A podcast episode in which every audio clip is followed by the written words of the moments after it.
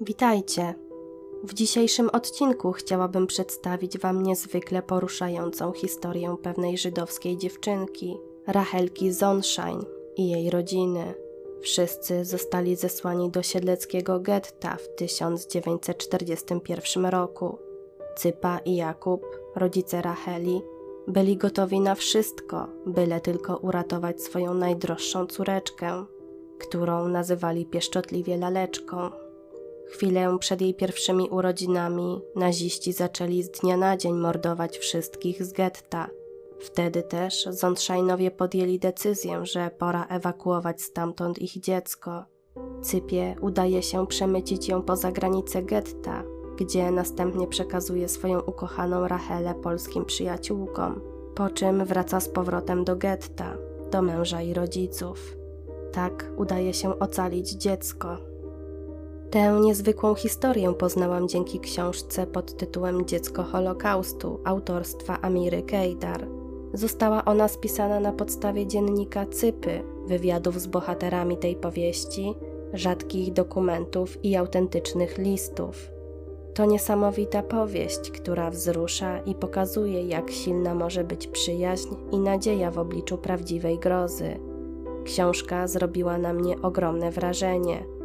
Gdy porównałam niektóre fragmenty z książki z pamiętnikiem Cypy, przekonałam się, że historia ta jest rzeczywiście bardzo wiernie odwzorowana.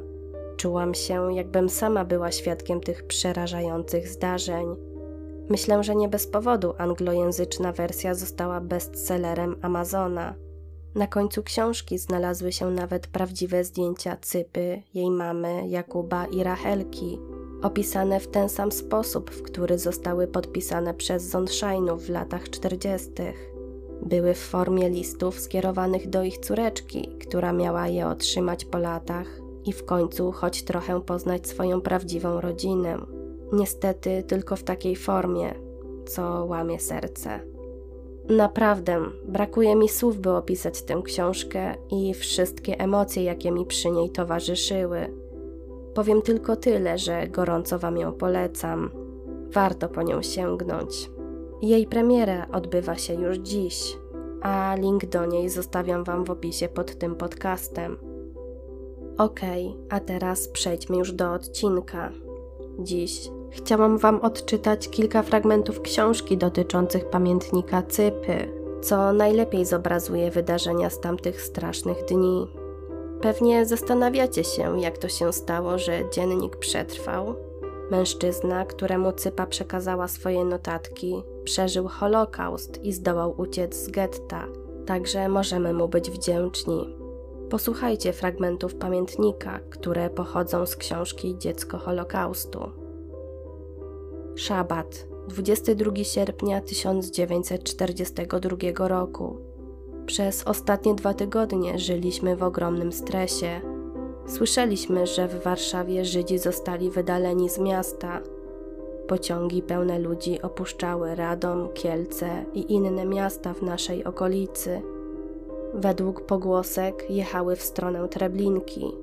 Wiedzieliśmy, że z nami będzie to samo, choć wciąż łudziliśmy się, że nas to nie spotka.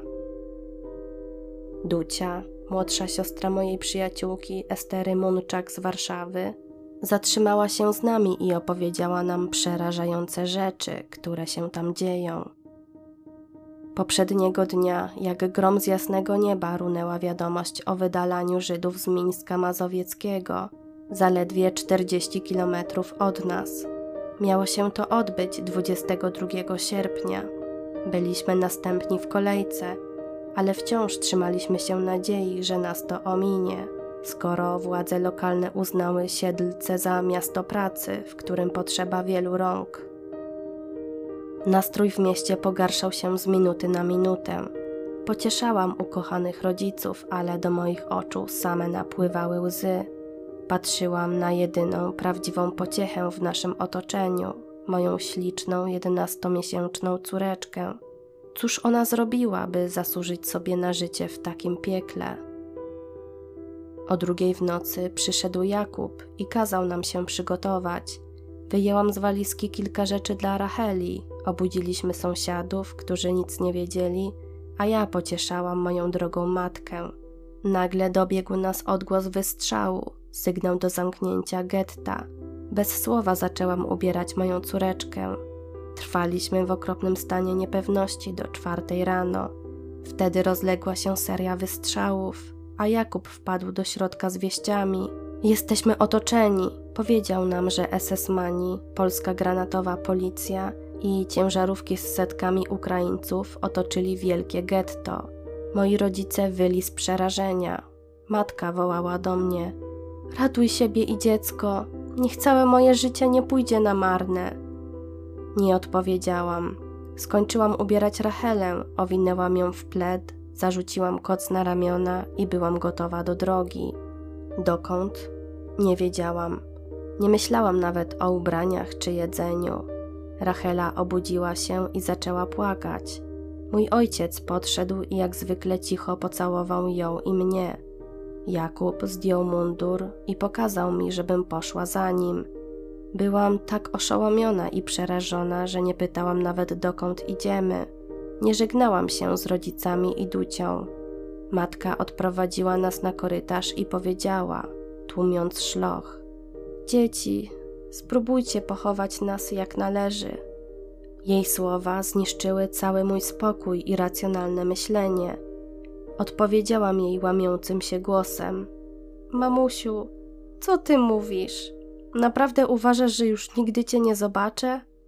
Kiedy opuszczałam mieszkanie, zastanawiałam się, gdzie jest trucizna, o którą prosiłam pana o. Moglibyśmy wszyscy zakończyć życie razem. W międzyczasie ludzie gromadzili się na ulicach, z domów dochodziło szlochanie i zawodzenie. Gdzie niegdzie widziało się człowieka biegnącego z paczką w dłoni. Co jakiś czas następował wystrzał. Opuszczenie okolicy nie wchodziło w grę. Mój mąż prowadził nas do kwatery głównej policji, a stamtąd na strych łaźni, która znajdowała się obok, żebyśmy byli blisko na wypadek, gdyby zaoferowali specjalne względy dla rodzin policjantów. Wiedzieliśmy, że tak właśnie było w Warszawie. Na strychu znajdowało się około stu osób. Co jakiś czas słyszeliśmy z ulicy kolejne strzały. Rozpoczęło się wysiedlenie, a moich rodziców nadal nie było. Ostatnie słowa matki nadal dzwoniły mi w uszach. Dlaczego opuściłam dom bez nich? Mamrotałam. Szabat. Zbliżało się południe. Na ulicach słychać było kroki naszych oprawców, bezustanne strzały, ciągłe zawodzenie. Nagle strychem wstrząsnął jakiś okropny łomot. Demolowano sklepy obok naszej kryjówki. Za minutę mogli dotrzeć do nas. Prosiłam Boga w niebie, żeby dziecko się nie obudziło. Ku mojemu przerażeniu hałas był zbyt duży. Mała obudziła się i zaczęła gorzko płakać. Ludzie, którzy dzielili nasz los przez te wszystkie godziny, zachowali się jakby zdziczeli. Jedna kobieta skoczyła na moją córkę, próbując stłumić jej szloch, ale mocno ją odepchnęłam i powiedziałam, że jeśli moje dziecko nie przeżyje, oni wszyscy mogą zdechnąć. Żeby wyciszyć płacz Racheli, wepchnęli nas do szafy stojącej na strychu. Dałam dziecku pierś, śpiewałam jej, zabawiałam jak mogłam. Każda minuta wydawała się wiecznością. W końcu Rachela uspokoiła się i przyzwyczaiła do hałasu, który nadal nie osłabł. Byłam zlana potem, na strychu było potwornie gorąco. Gorąc na strychu był nie do zniesienia. Moje dziecko upadało bezradnie i ciągle szlochało. Co powinnam zrobić? Zmusiłam się, by napisać do Jakuba, że jeśli tak będzie dalej, powinniśmy spróbować zdobyć w szpitalu truciznę dla dziecka, bo serce mi pęka, gdy patrzę w jej oczy. Transporty trwały cały szabat, niedzielę i poniedziałek. W poniedziałek, kiedy uciekłam z getta, rozstrzelano cały personel szpitala. Jak możecie się domyślić, to tylko część pamiętnika Cypy. Jest tam oczywiście dużo więcej opisów, nawet takich, gdzie na jej oczach mordowano ludzi. Nie chcę też zdradzać Wam za dużo z tej historii, by książka mogła Was zaskoczyć. Jeśli chcielibyście poznać tę poruszającą historię, to link do dziecka Holokaustu znajdziecie w opisie. Dajcie znać w komentarzach, czy taka forma odcinka Wam się spodobała. Do usłyszenia w kolejnym filmie.